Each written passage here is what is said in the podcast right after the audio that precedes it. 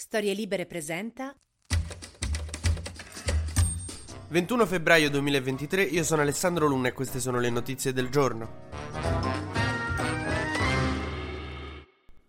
Giorgia Meloni è arrivata a Kiev dopo un lungo viaggio in treno durante questa notte e soprattutto dopo che Joe Biden ieri è arrivato a sorpresa a Kiev, nessuno lo sapeva, lo sapeva soltanto Putin forse, che insieme a Zelensky era stato avvisato e quindi sapeva che ci sarebbe stato Biden a Kiev e ha evitato di bombardare per non creare troppi casini, che fa un po' strano perché noi siamo abituati a vederlo così sanguinario e dittatore e poi bastava chiedere. Cioè, è come quando tuo padre ti vieta di mangiare la Nutella, poi di notte ti alzi e lo becchi che si sta mangiando le cucchiaiate e dice allora sei autoritario quando te pare a te. Ecco, ieri non è successo niente, infatti Biden è riuscito ad andare a Kiev, ha abbracciato Zelensky, ha parlato di democrazia, insomma, di quanto è importante essere lì e via dicendo. Soprattutto ha promesso nuovi aiuti militari e aiuti per mezzo miliardo di dollari. E oggi gli arriva Meloni a Kiev, che eh, dopo Biden è un po' difficile, lo so, lo capisco. Come quando a Sanremo la prima sera i super ospiti sono i Queen con Freddie Mercury che resuscita per l'occasione e la sera dopo i neri per caso. Dici, vabbè. Però Kiev è come l'Ariston, insomma, se becca quello che passa. In linea di massima, se non sei un missile a Kiev, ti accolgono tutto sommato bene.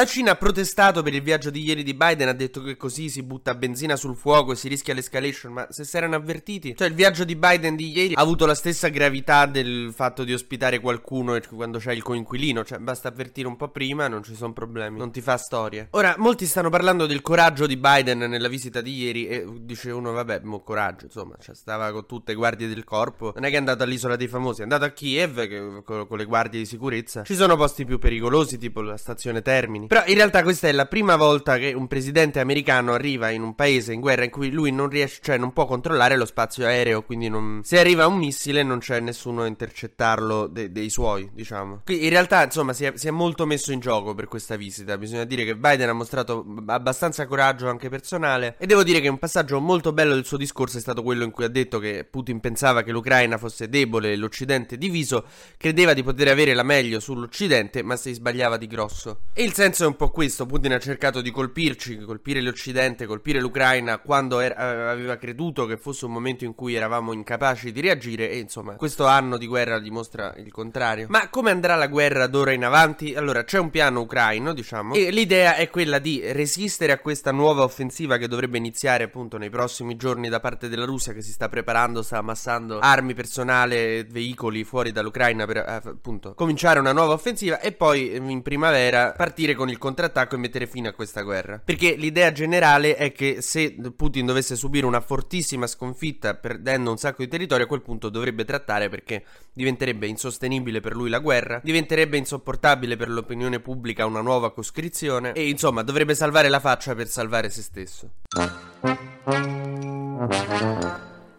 In tutto questo Giorgia Meloni a Kiev sta cercando di convincere Zelensky che in realtà Berlusconi scherzava o si era ubriacato, non so che scusa si è inventata, insomma, la... se ne possono inventare tante. A me piace un sacco quella di stava provando un monologo di teatro su un personaggio negativo filoputiniano e è uscito quel video che sembrava che fossero le sue idee. Però Giorgia, scegli tu quella che ti piace di più, eh, figurati. In tutto questo lo Stato italiano è sempre più credibile, per esempio ieri, così per fare un esempio, la seconda carica dello Stato, il presidente del Senato Ignazio della Russa, ha pensato che sarebbe stato buffo buffo dire alla Fagnani su Belve che se avesse un figlio gay gli dispiacerebbe un sacco, sarebbe come avere un figlio del Milan, visto che lui è interista. Che devo dire, io non, non sapevo che noi eterosessuali tifassimo per la figa. Cioè, come funziona? Cioè, la russa vive, anzi, il nostro presidente del Senato considera l'eterosessualità e l'omosessualità come una tifoseria. Che io non mi sentirei a mio agio a scopare con intorno gente che fa i cori. E tipo i gay che fischiano perché sono dello schieramento opposto. Bah. Comunque, vabbè, queste dichiarazioni fanno schifo, ma questo questo è il nostro presidente del Senato e non so che dirvi. Fosse un iPhone l'avrei già riportato in negozio, purtroppo il presidente del Senato non abbiamo voluto fare la garanzia per S taccagni, ma ce lo teniamo.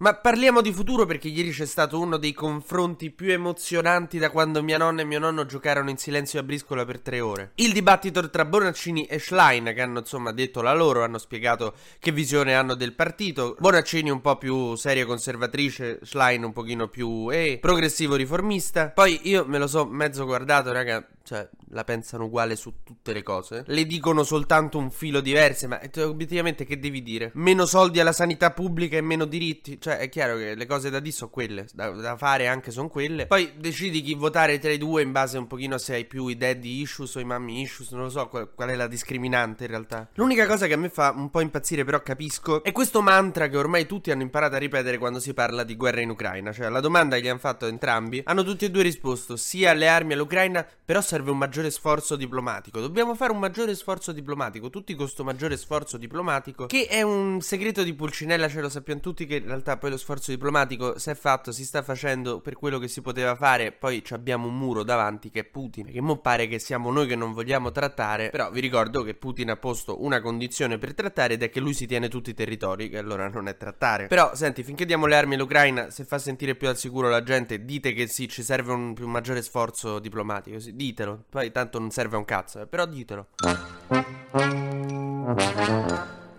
Facciamo un breve e consueto giro sugli esteri. Israele è bloccato dalle proteste contro la riforma della giustizia di Netanyahu, che è stata accolta dagli israeliani peggio di come viene accolto all'aeroporto di Tel Aviv. Chi nel 2016 ha fatto un post su Facebook in cui scherzava su Israele. Ieri c'è stata una nuova scossa in Turchia e Siria di 6.4 gradi della scala Richter. Mentre la casa editrice di Roald Dahl, uno dei miei scrittori preferiti, tra l'altro, che insomma io ho sempre adorato e amato, e che mi ha sempre ispirato a lavarmi, sarà censurato. Non verranno più pubblicate le parti dei suoi libri o i personaggi dei suoi libri che sono ritenuti o descritti come grassi, brutti e sporchi per non offendere le persone grasse, brutte e sporche. Per questa ragione oggi, se mi chiedete che giornata è, è martedì... Mm, martedì... Eh, ognuno, eh, ogni martedì è com'è. TG Luna torna domani mattina, sempre tra le 12 e le 13, su storielibere.fm.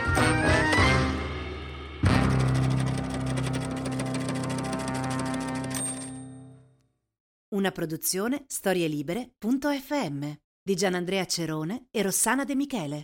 Coordinamento editoriale Guido Guenci.